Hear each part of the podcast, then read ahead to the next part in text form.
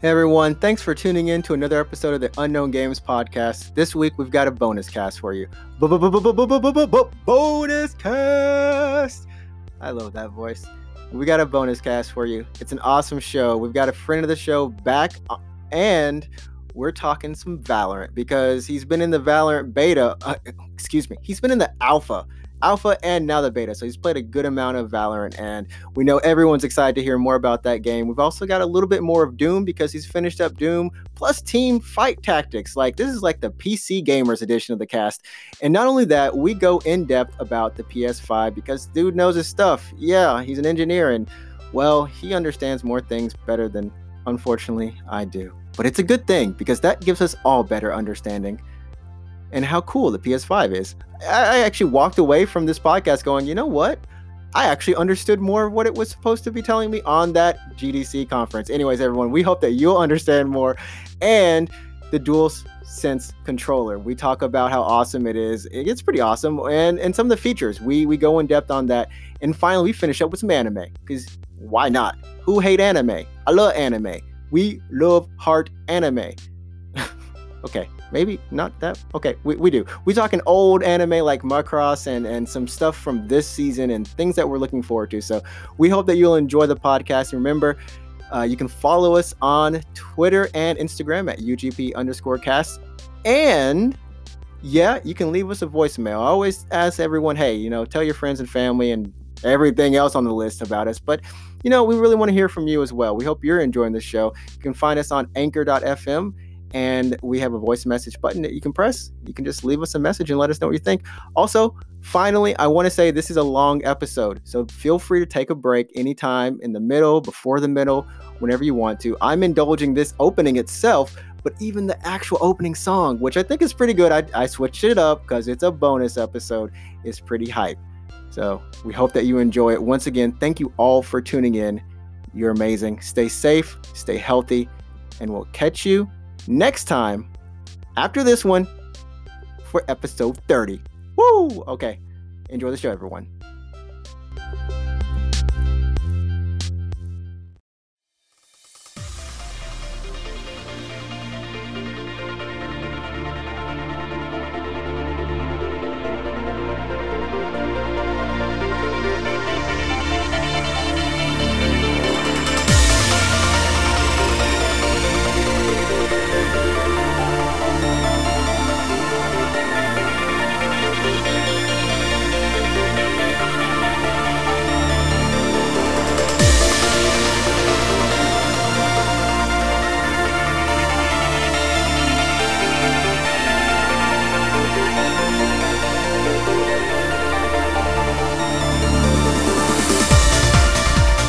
Hey everyone, welcome to a bonus episode of the Unknown Games Podcast. Bonus. And I'm joined this time once again by my good friend Anthony, which you may remember on one of our highest listened to episodes of all time. Was it really? Actually, it was just titled like Bonus Cast PS5 and Blizzard News. Yeah, it was like one of the first episodes that I was like, I guess we did talk about the PS5. That's probably why. So it was, or maybe I'm just that popular. Who knows? Yeah, I don't know. Maybe you've got the gene. So yeah, I don't know. Introduce yourself for the wonderful folks that don't know you. Hi everybody. I'm Anthony, longtime friend of Adrian's, and yeah, I love to talk about games and anime and all that sort of stuff. So it's good to be here again. Yeah, there we go. And just, this is the Unknown Games Podcast. Wow. And we talk about Japanese games, video games in general, our life here in Japan. I'm in Japan. Anthony is in the wonderful United States. So yes. So we've got cultural differences, views. I don't know. I'm still using fax over here. At least some people really are. It's still a thing. I'm not lying. Fax. Like legit fax? No, like fax in your home, like fax a document. Fax, FAX. Oh. Yeah. I mean, is game fax, is game FAQs even around anymore? Did they finally... I would say both game fax and FAQs are about like equal levels of use nowadays, so it's like equal. Yeah, they're about equal. So so this is a bonus episode, and we're really happy to have Anthony here on the show. Alex is off playing Final Fantasy VII. He gave his life away to the cause, for all of us. Good for him, you know. I will have to jump into that hole eventually. Yeah, see, we avoided the peer pressure. We avoided all of the, you got to buy at day one launch, everybody. We're out of that peer pressure. We're in our own world now. And I'm waiting for those patches.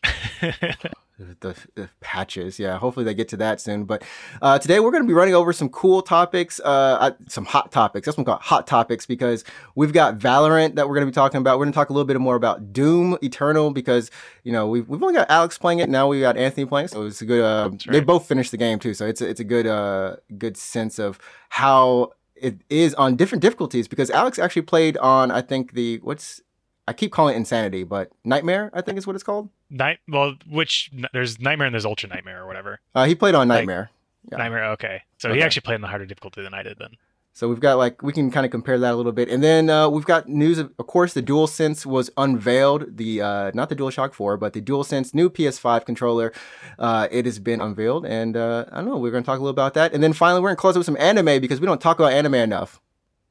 Never talk about anime enough. There's always so much more to talk about. There's always more anime in the world. It's never ending. So we're gonna jump on into the games that we're playing with Valorant. So I gotta say, honestly, Anthony, Valorant. I've been trying to get into this game. I've been looking at the closed beta on Twitch, and it's insane. I mean, at almost any given time, there's anywhere between 600,000 to 1.23 million people watching this game, whether that's just to get the drops to get into the beta, which, you know, who knows? Yeah, I'm pretty sure that's mostly to get the drops, but also everybody wants to see the new Riot game, right? This is the first full standalone game that Riot has released since League of Legends. Right. I mean, there's TFT, and that's cool and all, but that's firstly done by Riot, and this is actually done by a different studio outside of Riot, part of the Forge initiative. I think it's Riot Forge, right? Well, is it? I'm not sure. Is this still an LA, like a Santa Monica team, I think? Or is it not? I don't know. It's a good question, because it's not under Riot specifically, as a developer, if I remember, right? In fact, I actually know this for a fact. It is LA. Now, they might have gotten a separate team and brought them into the Santa Monica studio, but the Redwood studio is the only other studio that's actually developing a game. Okay. So yeah, it's definitely at LA and all that stuff. So still core Riot, but obviously a completely separate team. Right. One of their R&D teams. I know there's some former Counter-Strike pro players that are on the team too that have kind of helped with it. And I guess the premise what Valorant is, it's essentially like a hero Counter-Strike shooter. Hero-based Counter-Strike shooter. A lot of people, and I like you saying specifically hero-based Counter-Strike shooter, because a lot of people have been comparing it, basically saying it's Counter-Strike and Overwatch combined, which it isn't. It is not at all. And when you look at the gameplay, I think there's two things you have to really know about Valorant. So first of all, it is like Counter-Strike in the sense that you are either planting a what is it called? It's not a bomb. It's essentially a bomb. Spike. But the spike. You're planting the spike or defusing the spike. There's no counter-terrorist thing, but it's the same theme, right?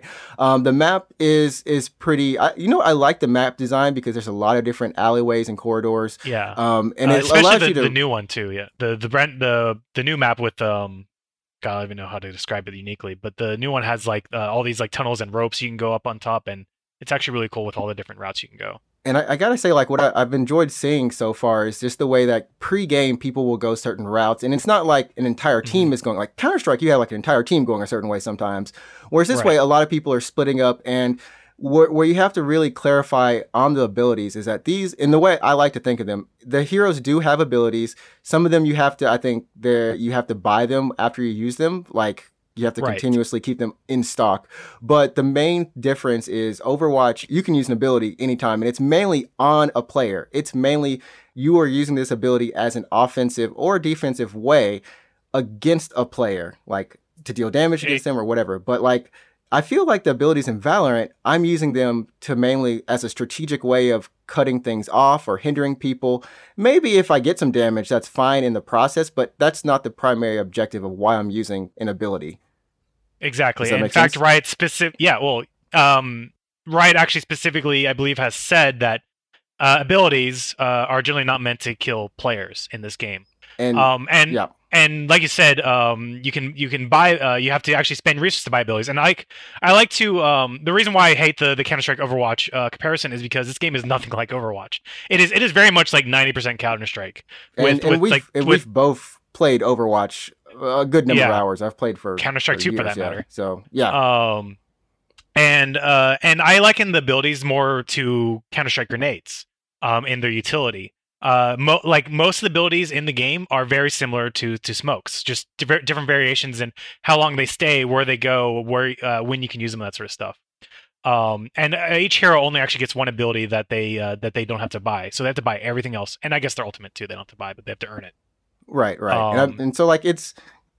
It really is just like I said, you're using them strategically, and you have to preface all of this with because it is like Counter-Strike, and I've even seen people in the Apex community saying like, it's going to take a lot of people away from Apex. And I'm like, this is nothing like a battle royale either. The movement, in my opinion, it even looks slightly slower than Counter-Strike. You're moving a little bit slower, in my opinion, but the time to kill is the same. Like you get three, four shots max and someone's going to be dead. Like it don't matter. I would say the movement speed with a gun out is probably a little bit slower than Counter-Strike. With a knife, it's probably about the same, maybe even a little faster.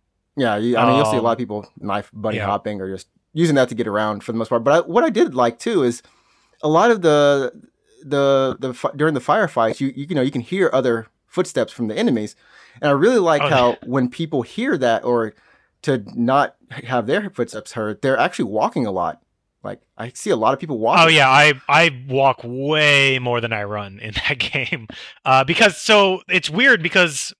The audio in that game is more of a sphere of a complete sphere, and it walls don't seem to really affect what you can hear, which is I'm not sure if I'm a big fan of, honestly, because you can hear stuff across a wall that is effectively on the other side of the map, as far as what you need to know or not, and so. And so you can hear a bunch of stuff that you don't know if you need to know, it kind of dilutes the information that you have, and it gets really weird when there's a bunch of enemies in like one area, and you just hear people walking all around you. It's like there's a bunch of aliens coming to kill you in the spaceship or something.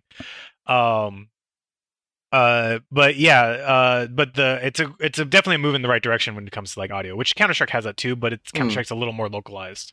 So what I kind of want to ask you is like, if you could just give me like a run through of a match for you, just like a memory, like a story you have, like you thought this was like a cool little episode you could share on or something. I don't know. Just like, what was your first experience with Valorant? And then maybe like a cool moment of when you knew like, okay, this game is pretty cool or something like that.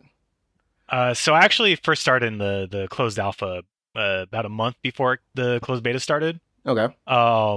And the thing about the closed alpha is that was basically Riot employees who are interested in the game and their friends and family, right? Right. And and everybody that was interested in that game basically came straight from Counter-Strike. Either they're on the Valorant team or they're big Counter-Strike fans. And so the density of people who are good at this game was insane. Mm-hmm. And there was very little matchmaking going on in there, and so it was really hard for me as someone who's hasn't seriously played Counter-Strike in years, right? To handle these players who were just headshotting you around the corner all the time, which right. I actually think the time to kill is a little high too, in the is it in too fast? Valorant. I think it's slightly too fast. But this is coming from someone who's worse at the game, right? However, with the closed beta, people are not quite as good, thankfully. We have we have a lot of different people coming in. People who are just curious and maybe not as good at that Counter-Strike game level. So that's good. That's good. Yeah. Round so but more specifically, they're not as good. But more specifically, they're closer to my level of play, right? So that makes for better matches. Right. As far as how even they are, and there isn't just one guy with 20 kills and everybody else has none, which can happen sometimes. I remember when I first booted up the game and got into a game, and they give you the first weapon, and I was like, oh my god, this game is Counter-Strike, because the first weapon they give you is straight up the terrorist Glock from Counter Strike. Get that Glock. Get that all the way down G5 to the 3-shot secondary fire. I mean, like it's unashamedly like, hey, we're not hiding anything. Yeah.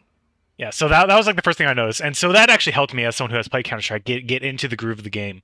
Okay. Because like their first round's a pistol round, where you either stick with your regular Glock. Second round is like armor round, buy your armor and. Exactly, it's armor round, like and it's either first round's a pistol round, and if you win that, then you go armor and either a sub or light armor and a machine gun. Right.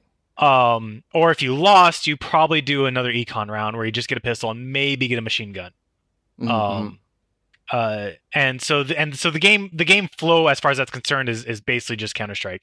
Everybody chooses or the attacking team, the team with the spike, figures out which area they want to attack, and sometimes they'll send a couple people to a different site for distraction or maybe to snipe someone out early. I was going to say how many. I was going to say there's how many people per team? Is it 5 or 6 or 5? 5? Oh my god, I can't. I think it's 5. Just 5. Yeah, so people know. Okay, cool. Continue. Yeah. So yeah, there were for the attacking team. There would usually be three people at we'll go in one direction site. 1 or 2 people going at the same site in another direction. Maybe one other person being a distraction or a sniper at a third site. Okay. And then the defending team, what they'll usually do starting off is they'll spread out. Usually two for the maps that have 3 sites, it'll be like 2-2-1. Or for the maps of 2 sites, it'll be 3-2, depending on which side needs a little more defense. Okay. And then you can basically before the round starts, everybody has access to effectively half the map. And then with a kind of a no man's land in the middle that you can't go into yet. And the round starts, everything's unlocked, and you start. And so the game is very slow and methodical at the beginning. Usually one team will drop smokes at choke points. Defending team will drop them to prevent advancement on that area, or offensive team will drop them to hide a vulnerable area and to move on. And so yeah, the match basically proceeds from there in a slow way where there's usually like 1 or 2 picks at the very beginning, and then from there people are testing the waters, trying to get reveals in area.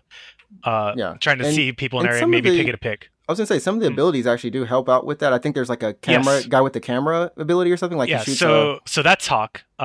His primary ability is a bow that shoots a sensor that can reveal locations of enemies. I gotta say it.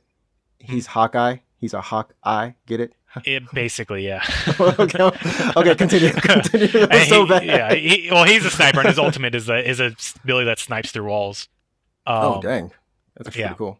And so that's the second change to Counter-Strike. Is one is the expansion of the smokes, right? And the second change is the abilities that gather information, scouting abilities, basically, like this location sensor that with the bow and arrow, or the drone, like you said, that's another ability that he has. And there's also one I saw, like I think it's like the flame guy. I don't know his name, but like he can like that's Phoenix. He's who I play.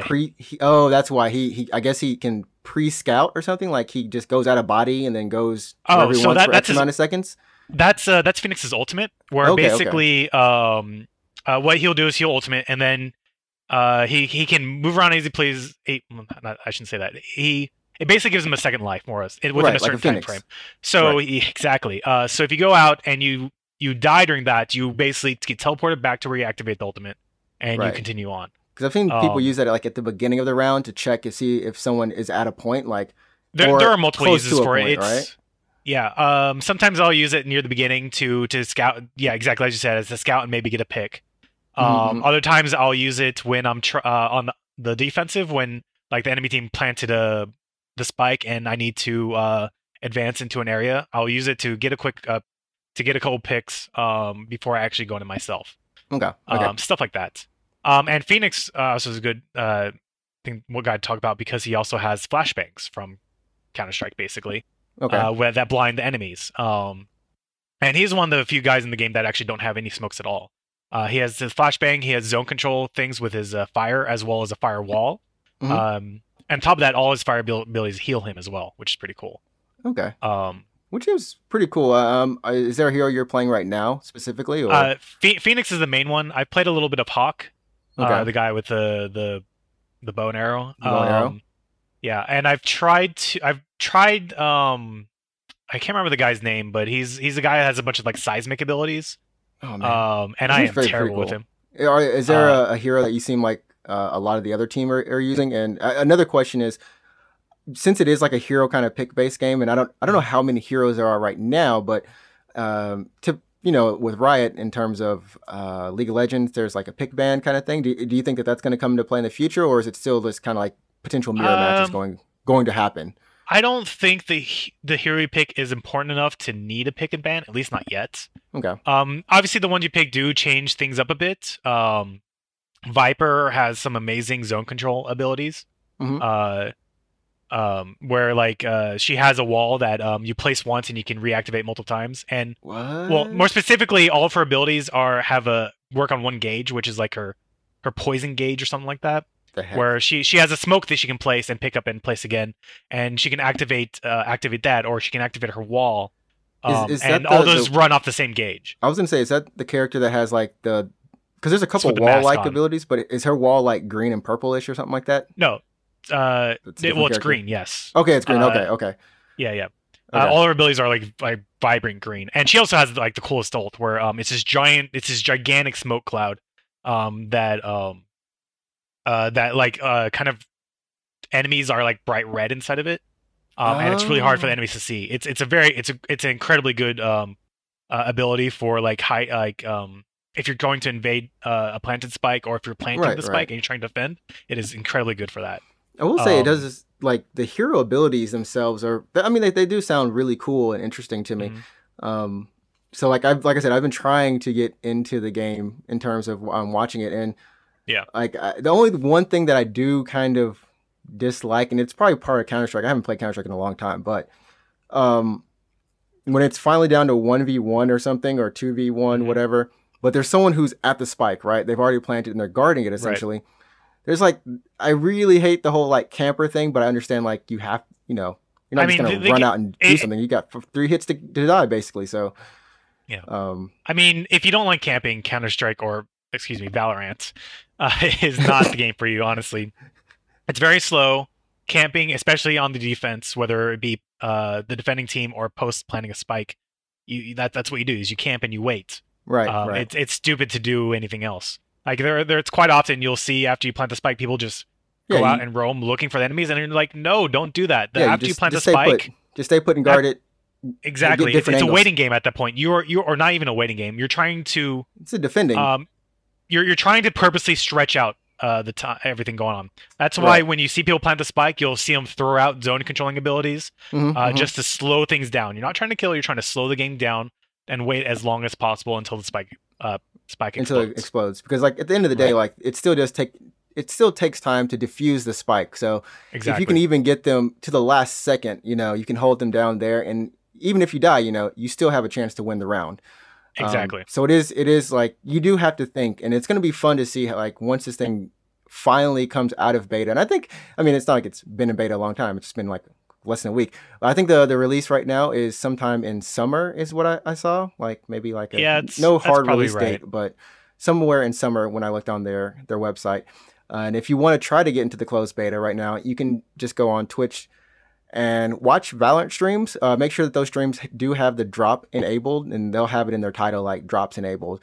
And this has actually been kind of like a small issue. They haven't had enough server space. There's a lot of people playing, but the drops are at random. Some people are saying like, yeah, I watched for like 24 hours to 48 hours or forever, and I finally got a drop or whatever. It's just know it is random. Your name is put on a list, and you are chosen at random, so you don't have to watch 24 hours straight. In fact, you just need to watch 2 hours, I believe, is what it is. Yeah, and just go. And the more you watch, it does increase your chances, I believe, but with decreasing effectiveness. Effectiveness, yeah. So basically, minimum, just watch 2 hours with your Twitch Riot account attached to your Twitch account. Yep. And then hope for the best after that. Pretty much. And I think there's 2 ways that drops work. I've never actually done drops gotten drops. So I think like you have to either be there at the time to receive a drop, or they'll just email you. email it to you. One of the two. Yeah, they. I you get an email. Well, I got a drop when Legends of Runeterra came out, another Riot game. Go figure. Which actually that technically released before Valorant, so I guess that's technically the full first Well, that's still League of Legends IP. This is the first non-League of Legends IP game, I guess. But anyways, when I got that through the Twitch drops, and I did get an email notification, but it was through Twitch, and I got everything through Twitch. Okay. I had to go on the website and click the thing or whatever. Get your notifications and then check all that. So yeah, if you want to check it out, like definitely. I mean, half the world's probably checking. Not half the world, but a lot of people are definitely watching Valorant right now, and it's the hot pick of the week. That's right. Hot pick of the week. But so continuing the Riot kind of flow here, Anthony, I think you've also been playing a little bit of TFT, team. I always want to call it Team Fortress Tactics. Goodness gracious. Team Fight Tactics. Team Fight Tactics. Yeah, they had a new they should make a Fortress game though, like a tower defense game. That'd be cool. A TF like a TF tower defense. Oh my goodness, too many T's and F's here. There's too many there's too many TFs here. But they just had like I guess like a new expansion come out or yeah, season? So they had a new set is what they call it. Okay. TFT Galaxies, where they swap out all the characters with new ones for the most part, and new classes and new abilities and stuff. And it's actually really cool. I like this a lot better than the previous one, which was Elements or something like that. Okay. And I think Riot has learned a lot about balance and figuring out how to make more things viable. Because before, especially with the first set and a little bit with the second set, just it was always better to go a certain setup, which is weirdly awkward for a game that heavily relies on randomness and who you get, right? And I guess we should preface. I can't say it. We should say that. There we go. It's a game where it's a match three, but just think of was it auto chess? Is that the auto chess? Yeah, auto chess. Yeah. So you got a match three to make bigger, better versions of your current hero, and then it's on like a chess grid board kind of thing, and you're attacking. Exactly. So it's they're attacking. You're not really attacking. It's random rounds. It's auto battled. Auto battle. That's actually the genre, right? Auto battle. And so I think it's a lot more balanced and. The high cost units in this game are really cool, and they also add a few little fun things in the mix where you go to like different like universes because it's all space themed. That have different like effects going on. Like there's one that gives you a high cost unit at the very beginning of the game, which is really cool. Or there's another one that gives you more health, and there's one that gives you the ability to basically gives you 2 free wild cards, which is really awesome. That's pretty cool. Wow, like because I played the first set just like a couple of games, maybe 10 games or something or less on my very horrible MacBook Air. But I had a lot of fun. I did like how like that random element of the kind of auto chess, like you don't know what you're getting on your first hand, and you can re-roll and you can like there's certain ways you can try to I don't know, get a better hero if you want to at a certain cost. Yeah. But it was really fun that. Even though I wasn't really attached to like any of the other Riot stuff, like this felt fresh to me, like fresh enough I could hop in and go in. And what you said now is that like everything is completely, all the characters are completely different. So I think like having that kind of tactic of where even if I didn't play the previous seasons or the previous sets in this case, like I can still hop back in and then feel like I'm still learning while everyone else is learning. It's not like I'm at ground zero completely. And then it's not like everyone else is at ground zero, but, it does feel fair kind of. And that's what's kind of cool. And makes me want to hop back into it, actually. Yeah. Another thing is they released the mobile app, too, so you can play on your phone now, which is awesome. Oh, that's right. And it's cross-play, too, I think, right? Like yes, exactly. Mobile and it's actually PC. Kind of annoying because it logs you out of League of Legends on their PC when you do that. So you have to log in. So you need to log in each time you play on a different platform, mobile or PC. I mean, it will. I think it auto logs you in onto the phone, but it will log you out of the PC when you do that.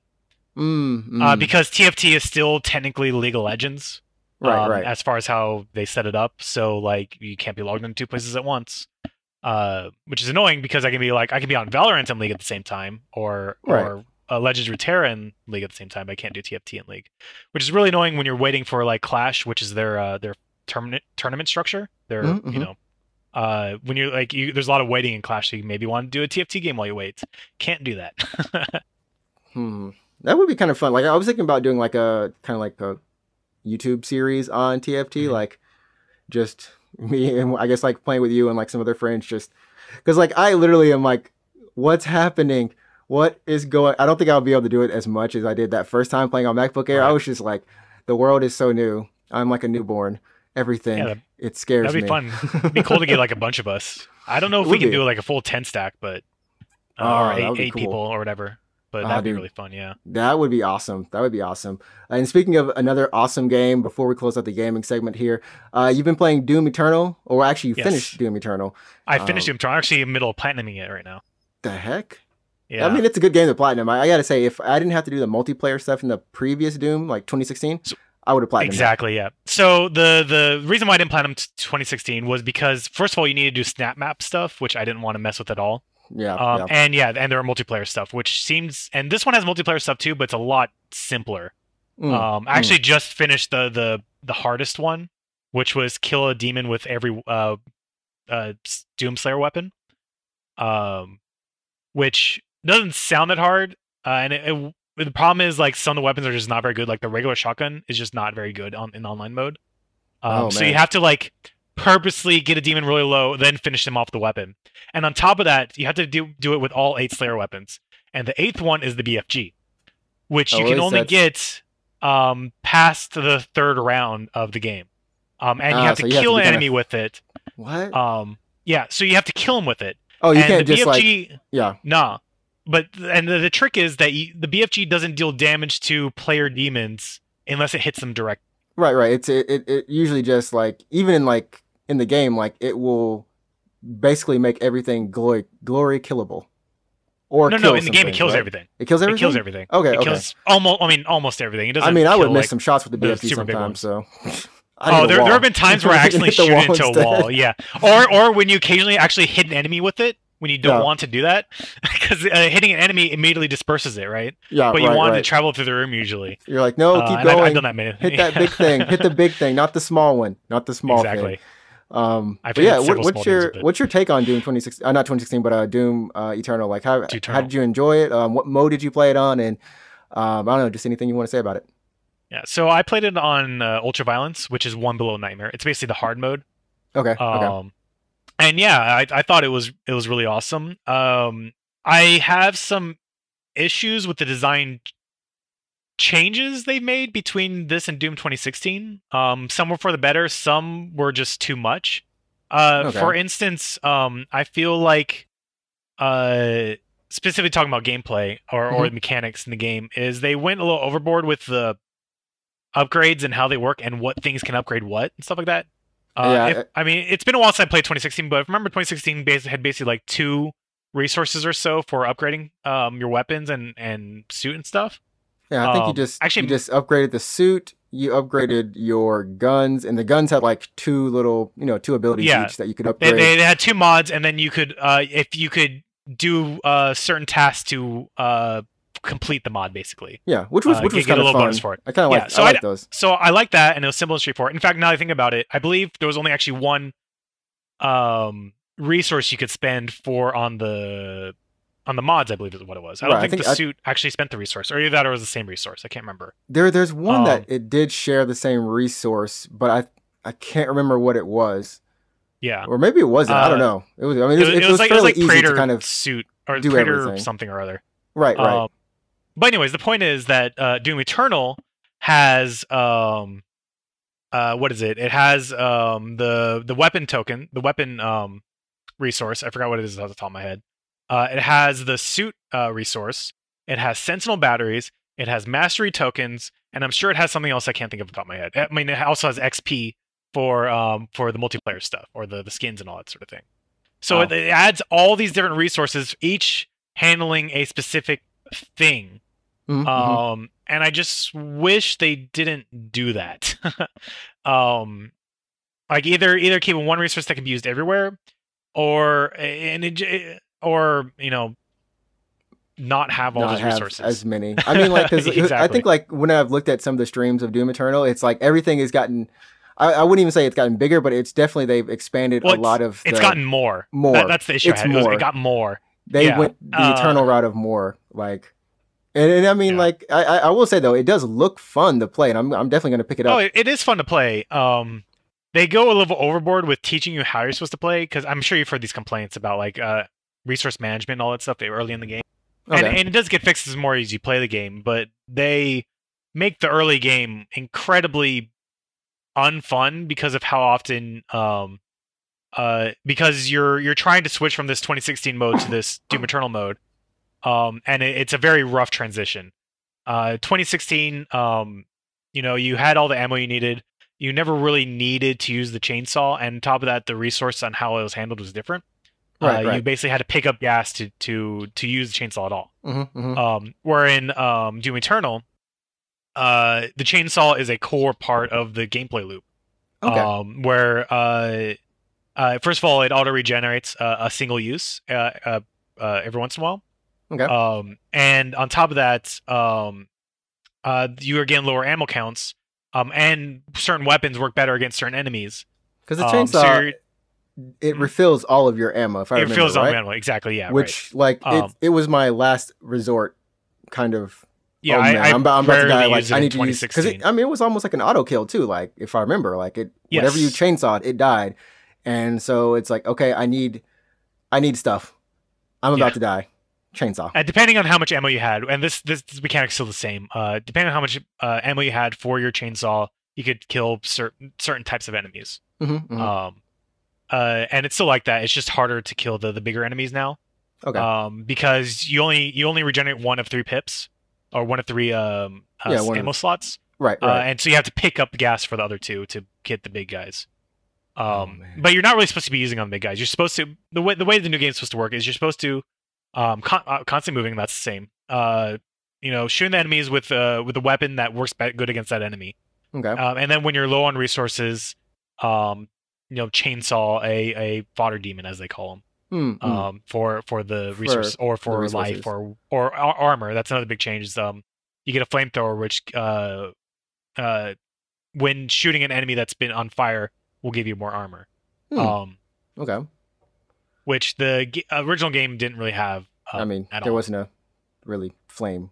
There was a flamethrower. They had one suit upgrade that if you're at full health? No, there was something that gave you armor when you met certain conditions. Okay. Okay. In the original game, yeah, but that was a late game thing, and it was only in certain conditions. I think it was either when you're at full health, you get armor when you glory kill or something like that. I can't remember. But overall, it seems like you enjoyed the game. Yeah. Oh yeah, the game was incredibly fun. I wish they kept the entire thing in first person like they did 2016. What the heck? But wait, is that a spoiler? What? No, it's not a spoiler. In fact they start you off in third person. Oh, okay, okay. No, not gameplay. Excuse me. I don't mean gameplay. I was like, it's like you go to like third-person shooter land. I'm like, whoa, what? Not that much of a departure. No, I meant for like all the story beats and stuff. They actually take you out of the suit, and I don't mind the story of Eternal. It gets a little stupid at points, but I mean. I was trying to this is coming from someone who really enjoyed 2016 story. 2016 was pretty much like, rampant the AI, right? It's like you think it's the doctor and then it's the AI and you're like, what? Well, it's actually a lot more complicated than that. But loosely, yes, it's you were basically in a tomb in hell, and Dr. Hayden and Olivia, whatever her name was, recover you, and you wake up, and hell is taking over because they open a portal to hell to get you, more or less. Right. Kind of their own fault. And well, it wasn't to get you, it was to extract hell energy. And you're like, what the hell are you guys doing? I'm going to kill it. I'm going to kill everything. Yeah. And that's basically there's the loose part of the story, but there's also a lot of lore. Like if you remember in 2016, you, when you're in hell, you get all these like you can get these lore stone things that where a demon will tell you that this epic story, basically how you got entombed. I gotta be honest, I tuned some of those out. I don't know. You should actually listen to them. They're really cool. And is there a way to go back and listen to them though? Like just if you collect them, you can just go to the menu and they're all in the menu. Okay. I think you can list them in the menu. I can't remember.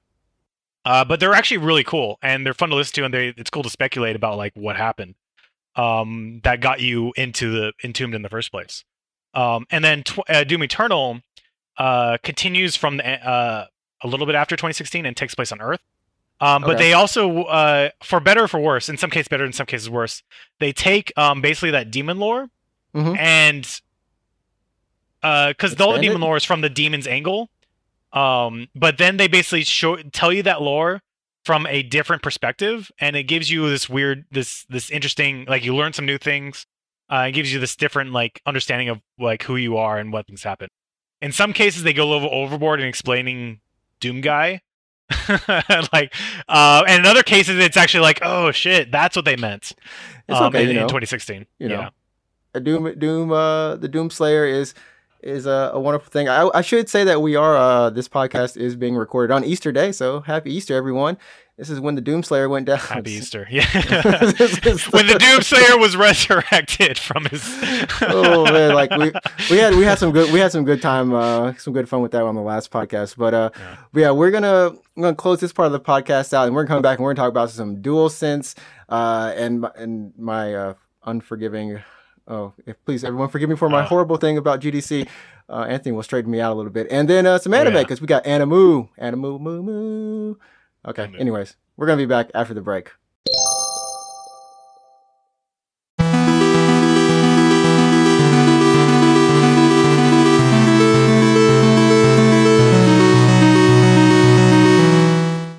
And welcome back, everyone. Hope that you had a great little break. If you're coming back from some coffee or if you took a break at, I don't know, you watch some TV or something and you're coming back. Welcome back.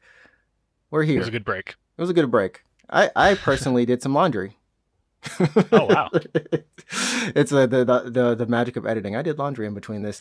But no, me and Anthony, we're going to talk about this DualSense controller because earlier last week, after the podcast, I think it was even like a day after we recorded, me and Alex. Yeah, it was like, right after, yeah. Right after. It was right before you released it, yeah. And I'm like, oh, snap. What is this on the internet? Sony has unveiled the new PlayStation 5 controller called the DualSense because it's amazing design-wise and everything. I mean, okay, so let's break it down what this new controller does first. Based off the looks, and then we'll go aesthetically, and then we'll go into like what it actually does. So first of all, what did you think of the look of the controller, the design? So I'm gonna start with the colors. I think the colors are really nice. The white and black kind of. The white and black, and the little blue glow they have, which it won't always be glue because that's. Someone pointed out, it's like, is this just crap? I forgot the Quantic Dream game that it really does remind you of aesthetically. Ah, crap. Oh, I have it right over here.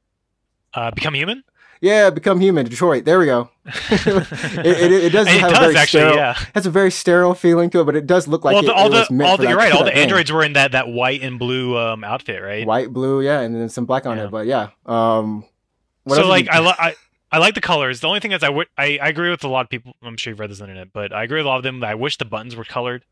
I don't know why they aren't. I actually like the buttons. So I have two things that I want to say about the buttons. Number one, I actually like that they're clear. If you remember the original PSP, they are those like clear buttons. The only thing I am wondering, and especially with that D-pad, when I look at it, I'm wondering if it's similar to the PSP D-pad, if the buttons are going to be clicky or not. Because looking at this controller, the buttons do not look clicky. Not that PlayStation buttons are clicky, but like the PSP button, like the D-pad is very mushy. I honestly, it just looks like a regular PlayStation D-pad, so I assume it's gonna be more the same as. Like I got a feeling this is gonna feel a lot like a DualShock 3, just with maybe a little more feeling on the edges, right? Okay, I kind of want them to raise the D-pad a little bit more, just in case you're playing fighting games or I don't know. Like I like the D-pad to be a little bit more firm. That's actually interesting because one thing that they got rid of with this one is they got rid of the flat faces for the buttons, the D-pad and the face buttons. Because I have a DualShock 3 right in front of me. Basically, since the original PlayStation controller, they've flattened the face where the buttons start, like a little circular disc almost. They didn't do that. It's smooth throughout. And I wonder if that's gonna give the buttons a little more depth to them instead of like having this raised flat surface. Yeah, I mean, like I don't know exactly what it is, but like it just looks like fuller, you know, like it's more rounded along the sides, I think is a way of putting it. Yeah, and I wish we had some way, maybe like a DualShock 3 to compare it to, next to each other, because it's hard to tell if it actually is bigger.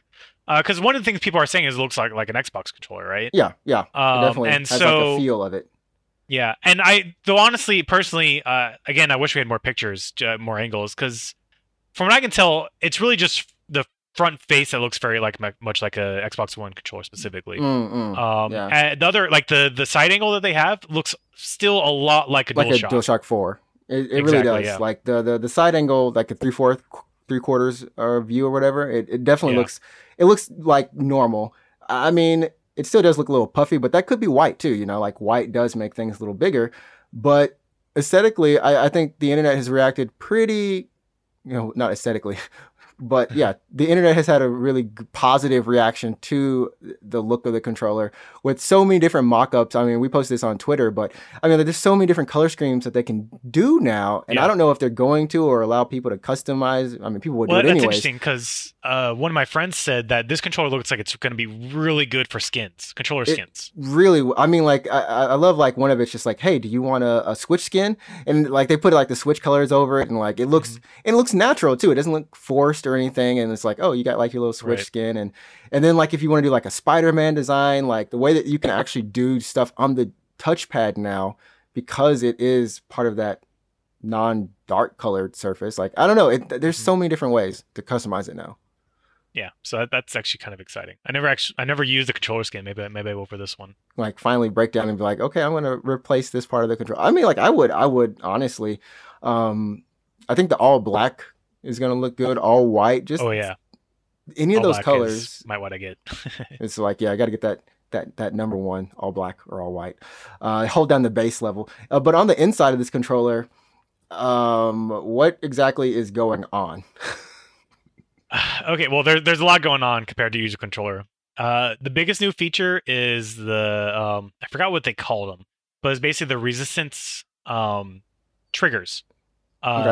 Where when you the idea is that the triggers will actually add resistance to you pressing them, so that when when maybe like firing a gun in the game or lifting something heavy, those triggers will add resistance, so they're harder to press, and so you actually and developers can change the how much this is applied, so that in different situations it could feel different. The game will actually feel different based on what you are doing, which is a really cool new feature that I'm hoping people make good use of. A lot of people take advantage of. So here's the one thing I have a question about that, because I was trying to explain this, how kind of cool this was to my friend, and they just like were like, oh wait, isn't that the same as what we've had before? Like pressure resistant stuff? Like, isn't this the same? I'm like, no, like it's actually pushing back against you.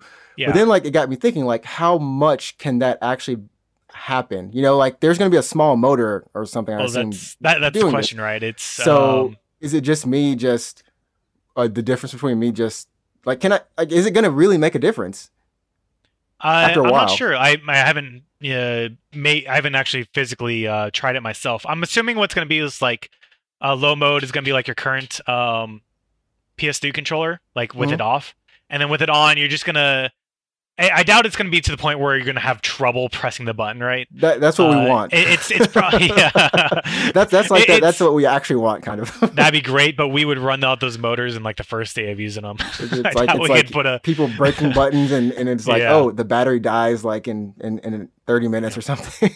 I think it's really going to be. It's just going to feel different. It's not. It's not actually necessarily going to be hard. It's just going to. You're going to notice the difference. Is the point. Right, it's not gonna be easy. It's gonna be like, oh, this is a little harder than I was expecting, because you don't actually need to make it hard compared to normal, right? You just need to make it different. You just need to make it different. Exactly. So like, if your normal game is just I don't know, punching with L2 or R2 is without any resistance, and then like the example they use is drawing a bowstring, and they add just a little bit of resistance to that, not a lot. That will probably be enough of a difference that one, you notice it, which is important to the feature, right? Right. And two, the fact that you notice it makes it you recognize that resistance with that action. I think, and I think what it is like when you bring up the example of drawing a bowstring back.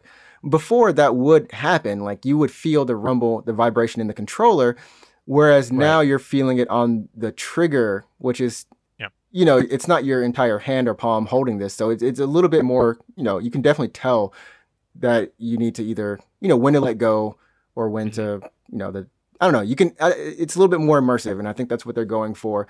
And of course the touchpad is there. I don't know how they're going to use it this time or if developers will. I mean, nothing. About as much as last time, I assume. It's just a big button. So it's just a big button, which I mean, it was good for that. And drop a map or something like that. Exactly. Yeah. I didn't mind it. The touch features themselves, talking about Detroit made good use of the touchpad. I would have to say. Because it would use it as basically like as a, you know, we're talking about real feeling, you know, with the triggers feeling the difference like between no resistance and a little resistance, right? Right. In Detroit, it used the touchpad to like actually be like swiping in the game. Like if you had like a digital magazine, you would swipe the pad to change page on the magazine. So like honestly, this is basically where Sony's going with the PS5 in general. Is less, you know, about graphics and more about feeling the game through other senses. Which I think that's a good way of. I think it's a pretty good. And you could and this controller is obviously trying to make the best, you know, use of touch, right? Right. Through various means. And so, like, what you just brought up, and we'll get into the GDC thing a little bit later, or at least just clarifying it. I don't think we have to go into it. But you said, like, it may be less about graphics and more about sense, or more about immersion, which even with the controller, okay, we have the kind of haptics, the kind of feedback that we were talking about. And they also have the share button, which is now the create button. They're going to reveal more details about that later. But there's a built-in internal mic now, so you don't have to hook up any external mic if you don't want to, and of course you still have the speaker, so there's still more I guess there's easier ways to kind of draw you in if there's like a conversation that's happening right now. They know that everyone has a microphone on their controller, and if like the game is voice activated for some random reason, hey, you can now speak, which I mean Nintendo's or has done pretty fun little mini features with that in the past with the DS, right? Right. So I really am excited to see what Sony might try with their little microphone. And even just for online games, it's nice that everybody automatically has a mic. That's really cool. A mic. Yeah. And now, hopefully, the quality is better than the little headphones jack was for the PS4, which the headphone jack is here, the mono headphone jack. And it's here again. I don't know if it's still mono or not. It probably is, but hopefully, it's at least half decent quality. Hopefully so. I mean, other than that, though, it looks good. We'll have to see what happens in the future. I know people are still waiting for the console itself to be revealed. And speaking to that, we were talking a little bit about my misunderstanding of the GDC talk that happened. And like I said on the podcast, I went back and listened because my YouTube, for some reason, cut out the first 20 seconds. And that first 20 seconds is so important. If you didn't understand it, then... you were in the chat going with a bunch of Z's, but yeah, like after that talk, and I think this is a good example. This is what I wanted them to lead with. Like, this is the first information of PS5, right? This is what people wanted. They just wanted something like this. It didn't even matter if it's just a controller. My friend was like, it's just a controller. That sounds stupid. But the internet's like, oh my goodness, this is so awesome. This is what they wanted. Well, instead we got the tech talk, like which was... Yeah, well, talking about that, I feel like the controller is actually a very important reveal, much more than what the console itself actually looks like, because it actually affects how you interact with the game, especially when it comes to the features attached to the controller. So, like as you said, this is a big reveal, and you're right, that probably should have been before the TED Talk. GDC talk. It could have been a TED Talk. Mark Cerny could have like lullaby me to sleep. Like he kept talking. I was so surprised that this man didn't take a water break. He was just going. He's pretty impressive when 480. Yeah, and it was a very soothing voice. I was like, oh, okay, you know, like that's what people walked away with. They're like, yeah, you talked very well. I enjoyed the talk. I didn't know what he was talking about, but I thought it was a very soothing talk. Some of the comments was. I saw, but I don't know. Is there anything that you can like straighten out for some certain people if they're concerned about like, oh, PS5 versus Xbox or whatever teraflops or I don't know. Is there anything you want to clarify? Just like. If you had the chance. So we can talk about the teraflops. I mean, other people have gone to more detail than I'm going to hear about this. But first of all, raw teraflop numbers don't matter that much, especially when they're as close as they are on the Xbox and the PS5. I think it's only like... it's like two difference. 10 versus 12. Yeah. Wait, exactly. 12 versus 14. I think it's 10 versus 12 off the top of my head. I can't remember the exact numbers. But it's very close, right? Mm-hmm. And so you're not going to see much difference there. And even though both consoles are very similar hardware-wise, they're not exactly the same. And Sony and Microsoft have both taken different routes to improve various things, features about them. And this is also very important when comparing it to PC as well, is that a lot of people don't seem to understand that the hardware for these games is constant and does not change generally. Okay. Unless we talk about PS Pro, but that's a whole different matter. And top of that, this hardware is dedicated to making games, and there are decisions in putting it together that is for that. And so you're going to get a lot more out of your performance, out of your system, than you will with a PC computer that's way stronger. Okay, simply because you're writing code specifically for it, which does matter a lot. You're using the entire system. You can't do that with a PC. You know what you're working with. So yeah, long story short, as far as the graphics concerned, they're effectively the same. 2 million teraflops or whatever it is not going to matter when it comes to graphics. But as we said, Sony is not necessarily caring about the graphics this time. They are caring about, a bunch of ancillary things. I think they're coming off of their high. They're the high horse. So, they're not worried about anything. I think they feel like they can take a little bit of a risk. Exactly. One of the big features this time is audio. They are adding a bunch of... And Mark Cerny talked about all this stuff. They're adding... Tempest audio, I think, is what it's called? Yeah. The fancy name for it is, I don't know. Immersion through audio. Immersion. One thing is they're trying to they have a whole bunch of new audio features to it that allow better environmental audio, where the water dripping actually sounds like it's water dripping in this room, in this house, into your 3D surround sound headphones or whatever. And so they've added a lot of features that really help with the immersion when it comes to audio. On top of that, Mark Cerny also talked about like the user, what was it called? The user. Basically, the idea is the fact that everybody hears sounds differently, and there are certain like ranges of sounds and that people hear better than others. How like say someone who's musically inclined can hear all these little intonations and tones and little differences between music and just sound, right? Whereas someone like me, who, I was not the best band member in high school, right? You were a drummer. You didn't have to listen much. And I was not a great one. I don't necessarily hear all those issues. Okay. Or not issues, but all those little differences. Tone, pitch changes. Exactly. And so what they want to be able to do is to create a profile per person. In how they hear, and so they can better modify the audio per person. Okay, see, when you're explaining this to me, it sounds even cooler. So I'm like, oh, this is cool. Yeah. Well, I'm obviously skipping a lot of details, right? No, that's what I wanted. I wanted this. Well, yeah, I got you. Don't worry about it. If I was, if G still happened, and I would have gone to that talk. Yeah, this isn't the GDC talk. This is the people talk. Exactly. So that's actually really cool. I don't know how well it'll go, but it's going to be really cool if they have like individual per person, audio profiles, right? That developers can tune to. And the other major feature is the fast loading, which was basically the first half of the talk, more or less. The SSD tied into the GPU. And I really do not think people really understand how big of a deal this is. I can't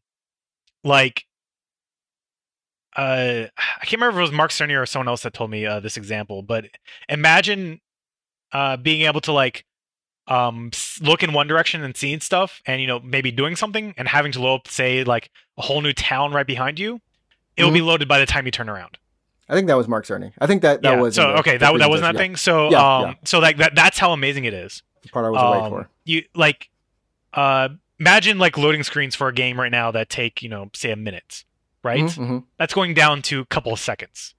Which is pretty crazy. And I think what wasn't conveyed was the fact... it was the simple thing of people going Microsoft they're using the MBE. I think I said that right. Super fast. Well, no, that's they're using SSDs. So that's another problem that people didn't really understand from this talk is it's not just the fact that they're using SSDs, NVMe SSDs, which are basically those SSDs you plug straight into the board, which is cool. They're super fast. They're super fast, but that's not all it is. I know about Microsoft stuff too, but I can't remember exactly the details of theirs. But basically, Sony's is more than just a fast hard drive.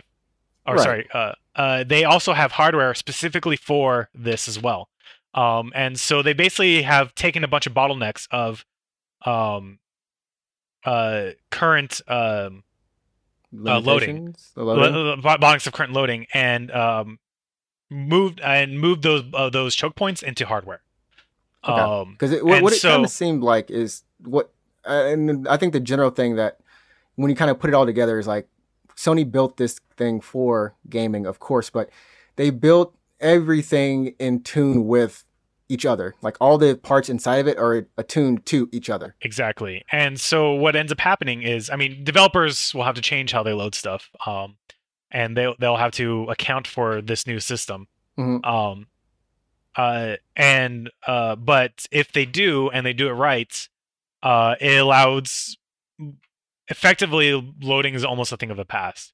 And you know how currently we have cutscenes to hide loading or just straight up loading screens. All I want is for the loading screen on Soul Calibur to be gone. That's all I want. I don't want no freaky looking when they're loading in, they're stuttering and stuff nah. And if Namco Bandai knows what they're doing, you can select your character and be in the fighting before you even know it. That's the box quote, everybody. That's the box quote on PS5. If Namco Bandai knows what they're doing, you'll be in the fight as soon as you choose your character. That's cool, and I'm looking forward to kind of what they deal with PSVR in terms of that audio thing that you were talking about, how that much that can open VR, right? Yeah, all of this is sounding with VR, because I'm wondering what they're going to do with the controller. I think I talked to Alex about this. Will we still need these Move controllers? Can we be done with this? So that's actually an interesting question, because going back to the controller, the light bar is effectively gone. It's not fully gone, but it's basically just a highlight on the controller. However, the light bar actually served a purpose on the PS4 for the Move. That's right. It was basically how it detected where your controller was when you moved around, assuming you weren't using the drumsticks. The drumsticks. The drumsticks. You weren't using the chicken drumsticks of the Move controller. Yeah. So the question is, are they still sticking with the Move for the PS5? And if so, will you just not use a regular controller for that? That's a good question. That's what I want to know. I think a lot of people are curious about the whole VR thing, but if you're right in what you were saying about how this console is going for sense and immersion, then that means that VR is still going to be a pillar for them. That I think they'll try to push a little bit even harder. Then it kind of just faded out. And VR in general has kind of faded a little bit, except for Half-Life Alyx. We haven't got much else. I don't know. From my understanding, sales wise, the PSVR did surprisingly well.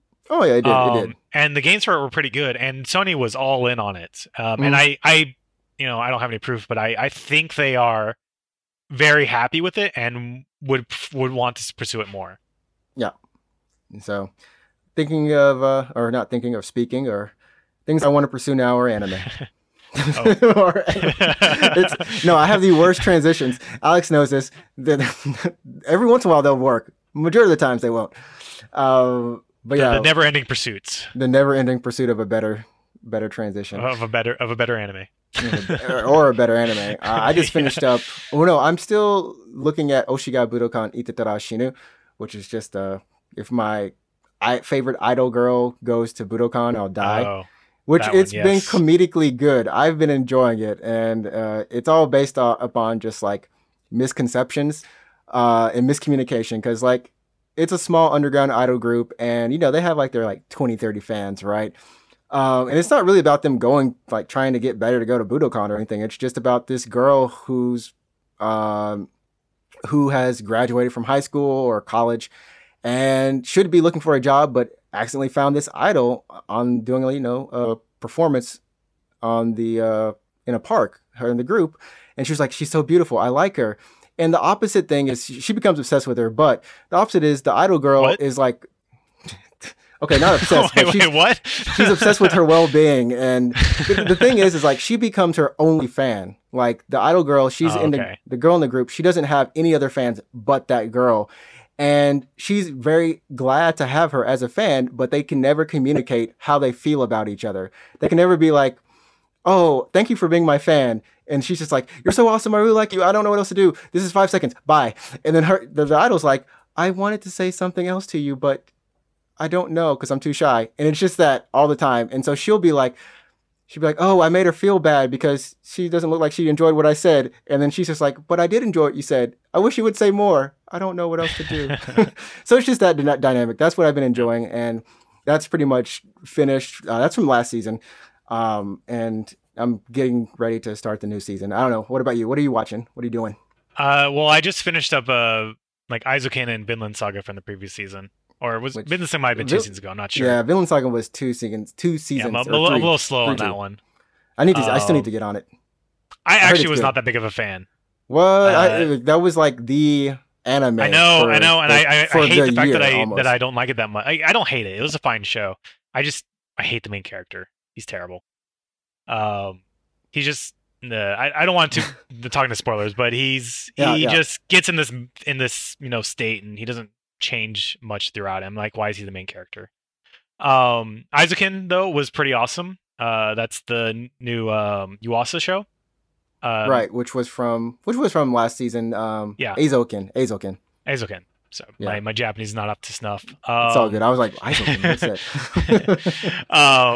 And that was actually really fun. I really loved the little drawing sequences they had where they're imagining the comic, and they would like go into the world that they're imagining and play around. It was really cool. This was like a really, like a lot of people, even in Japan, like it was on Twitter for a while. People love the opening, Easy Breezy. Yes. Yeah. People so are it's like funny loving that song. You told me about Kelmeco, who did Easy Breezy like a couple years ago at this point. And I was like, and I watched a couple songs like, not really my thing. And then I like hear Easy Breezy, and I'm like, oh my god, who did this amazing song? And it's Kelmeco. I'm like, they have changed a lot in these past 2 years. I don't even know how to say like Kelmeco or whatever, but they do. So they do rap. So they do kind of like rap hip hop, but they also do this kind of like the Easy Breezy kind of song. And they do like an in between of that. So it's like they've changed their style a little bit, but they are still kind of like, what the heck? What do y'all? Yeah. And the Easy Breezy still has some rap in it too. Yeah. It's just two girls, but they have a lot of fun. I saw them on like a variety show last night, and they were actually talking about the music video and kind of like how they produced it, and how they go about producing their own music videos, because like I said, they're not really that big. Like that was probably the biggest thing that they've done. Oh, they're probably going to be highlighted, I would assume. So we'll see where that goes for them, but yeah, it was a huge success, the show. Mm-hmm. As for this season, I'm going to watch Tower of God, but I have not started yet. I need to do that. That's like the big one everybody's talking about right now. It seems this is it's one of the big ones that people are talking about, like you said. And we were like, so wait, what is this again? Because we had to look up some stuff. I'm like, okay, so it's like it's a Korean webcomic, manhwa, and then I didn't even look at the story per se. We were looking at like the studio who was doing it more so than anything. I know. Ironically, I know there's like a literal tower that they have to climb, and you know, I guess you get something at the top. I'm not sure, but all I know is like half of my friends are talking about it and are really excited for it. And I think the webcomic is like 100 chapters or something like that. It's pretty long. I'm gonna say so. Like just the summary off of the anychart.net. This is where I look at my stuff, but it's like Tower of God centers around a boy called 25th Bam, who has spent most of his life trapped beneath a vast and mysterious tower with only his close friend Rachel to keep him company. When Rachel enters the tower, Bam manages to open the door into it as well and faces challenges at each door of this tower as he tries to find his close companion. So she's wandering in the tower, he's trying to find her, and I guess every door has a challenge similar to Mortal Kombat. Or what was it, Soul Calibur 4 that had that tower too? That tower! That tower is so hard. Jesus, oh. I never finished it because there's one point where you cannot touch the enemy unless you guard break them, and you only get like a small window to hit them. It's crazy. Oh gosh. Anyway, so yeah, I think we're both gonna watch that. The first episode at least is out. I think you were saying the first 6 episodes are out on Netflix. The first 6 episodes got a preview on in Japan on one of the streaming services. Yeah. Okay, I missed it. Darn it. Yeah. But besides that, I've also started the ultimate watchlist meme anime. I figured this whole pandemic was the time to get to it, and that is Legend of the Galactic Heroes. The first go around, not the the original versions. Not the 2010s one. 2010, which it's still going. Like honestly, like the latest season was. What was it, like 2 seasons ago? They still had like another something like that. Yeah. So I figured, this is a show that everybody says is the best anime ever. And I'm all for some space opera, so I've started it. I am. Yeah, what episode out of how many episodes are you? So I watched the first movie, which is, I guess not really a prequel, but more of an introduction. Mm-hmm. And I just finished episode 15 right before we started this cast. Okay. And so I'm not very far in at all. It's very much a slow burn, but the episode I just watched is like been my favorite episode so far. It was like one of the first like big truly like meaningful battles in the movie, in the show, excuse me. Mm-hmm. 'Cause like the previous episode, Legend of Galactic Heroes is basically a war between these 2 giant armies, and more specifically against these 2 opposing generals or admirals, more since we're in space. And so the previous episode, one of the militaries was sending an invading force, but it was going into a trap. And so the trap was sprung at the very end of the episode. And then now the episode I just watched starts up, and it starts off with From the New World, the orchestra music. I can't say the dude's name, like Dvorak or something like that. It's actually one of my favorite orchestral pieces. And it starts off with like dun dun dun dun dun dun dun dun dun dun, and you can already see the fight in your head after. And so the song is more about like adventure and or like to me it's like about adventure and stuff. But being used in this context, it's like an excellent song for a gigantic epic battle that's about to happen. That's happening, and it uses the song at various pieces of it throughout the entire episode. The part I just sung, more or less, I think it's a little bit in like the first movement and a little bit in the fourth, and primarily in the fourth. And it's just such an epic piece of music, and it just shows off this scale of what was going on, because there's like this gigantic invading force and this huge defending force that laid a trap, and things are just going on. And throughout the entire episode, there's all these tactical movements that are happening, and for the first time in the series, I actually understand what these tactical movements are doing, and the result of them, like who wins and who loses and stuff like that. And it's just it's going to be like a huge major change in the battle of the show going forward. And so if the rest of the show was like this one episode, I am all in, and I'm excited. And right after this, the rest of the show turned out to be talking until like 15 episodes later. There's like 15 episodes later, it's going to have a little bit of action and 15 more episodes of well, talking. So it wasn't even about the action, right? Because like, I mean, yeah, it's a show from like the 70s or whatever, right? It's not like it's visually exciting, but it's about the movements and what the result of what's happening. And just how they just an excellent job of presenting it. It's like all the younger people listening. You either sold them on this anime, or they're like, yeah, these old people, these old otakus, these old epics, are remembered for a reason. And I think they provide a lot for like, yes, it's very old, and especially this one, it's a space opera, right? Like I'm not trying to downplay the fact that there's a lot of talking and it's a lot of political maneuvering. But a lot of these old epics have a lot to, say. If you want to watch all the shows, also watch the original Macross. It is an absolutely awesome show. Has some issues, but in the end, it was really amazing watch. All 100 or so episodes of it.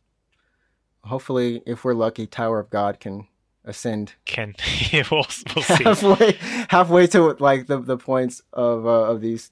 Yeah. Better and shows. It's kind of sad we don't really see these epic shows anymore. Like, sure, shonens go for hundreds of episodes, but I mean, outside of shonen, yeah, you're not going to see a lot of long, and I mean, you don't even see a lot of original anime as much anymore. And so like whenever there's an original anime, I try to support it if I know and I like, and I like it. I'm like, you know what, I want to watch it. Like the one about the soft tennis, that was really well done in terms of a lot of the stuff there. It wasn't executed as well as it should have been in some areas, especially like.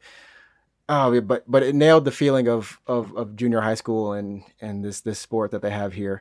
But original anime, I wish there was more of it. And I will say though that movies overall have been getting better each year. I don't know what it is, but like movies have been like spot on. Like they've all been spot on. And this year we get the greatest of all time potentially, right? Right? Evangelion.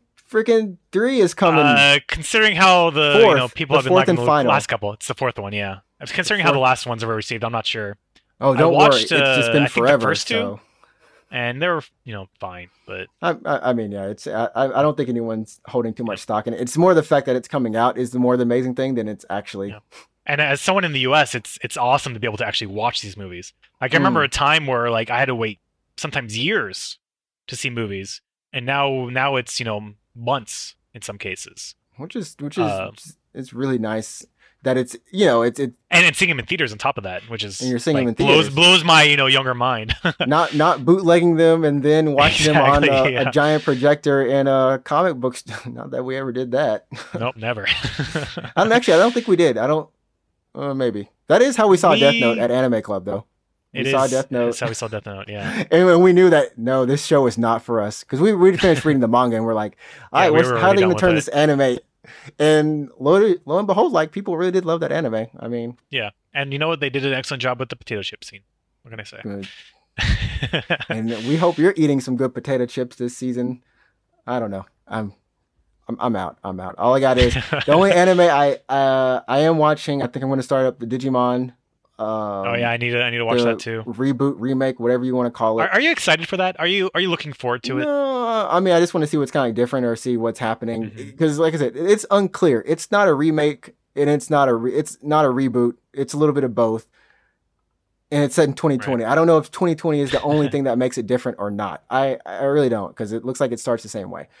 Kakushigoto, which seems like it could be kind of interesting from a comedy standpoint. Yesterday wo Utatte, which I don't actually know if I really want to watch, but I might just give it a shot. And listeners look like Eureka 7 and like Beck or something, but I don't know. Wait, what is this one? Listeners? Just go look up Listeners, man. It looks like, just look at the trailer and you're gonna go, what the fuck is this? Eureka 7 mixed with some musical anime, like. Yeah, it. Wow, that does look like Eureka 7. Yeah, is it the same designer? I have no clue. I was gonna try to look into it more, but I was like, you know what? Let me try it.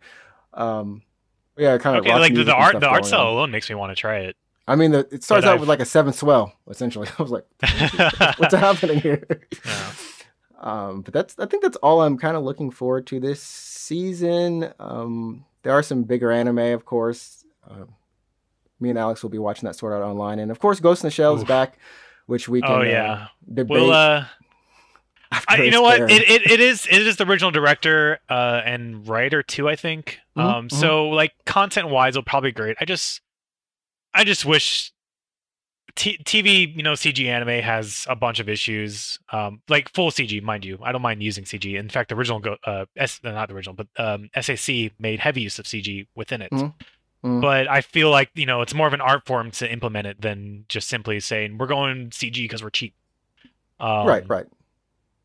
So like I have an issue with that, but hopefully, and you know what, and it's sad because like the character designs are actually good. I like Major's new outfit and everything, her new look. It's much better than Arise. Her Arise look was very. She was just on the street, man. She was just like, she must have been like the girl you found like on the street, like, hey, what's up? You want to go hang out tomorrow? I was like, oh yeah, sure, let's go. It's like my friend Motoko. Yeah. My cool, stylish friend Motoko. That's what she was in Arise.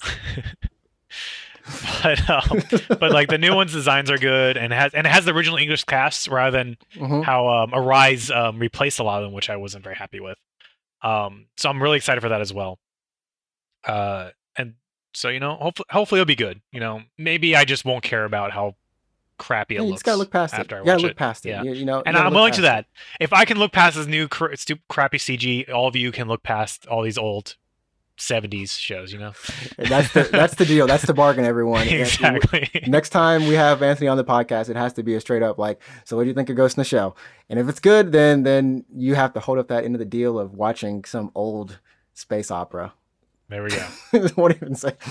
But yeah, this has been a good episode. Thank you so much for being on the show. It was a pleasure having you as well. And as always, everyone, you can check out the Unknown Games podcast on Twitter and Instagram at UGP_cast, as well as YouTube. You can look us up at just Unknown Games Podcast. And yeah, that's going to do it for us this week. We hope that you're all having a safe and as fun of a time as you can on the inside in the quarantine state. Of quarantine. And well, thankfully video games and anime are great for that. So exactly, it's a perfect not perfect time, but it's a good time to catch up on things, some media if you need to. Once again, thanks Anthony for being on the show, and remember, you set the tone. Go play some games, watch some anime, have some fun as much as you can, and we'll catch you next time on the Unknown Games Podcast. Have a great week, everybody.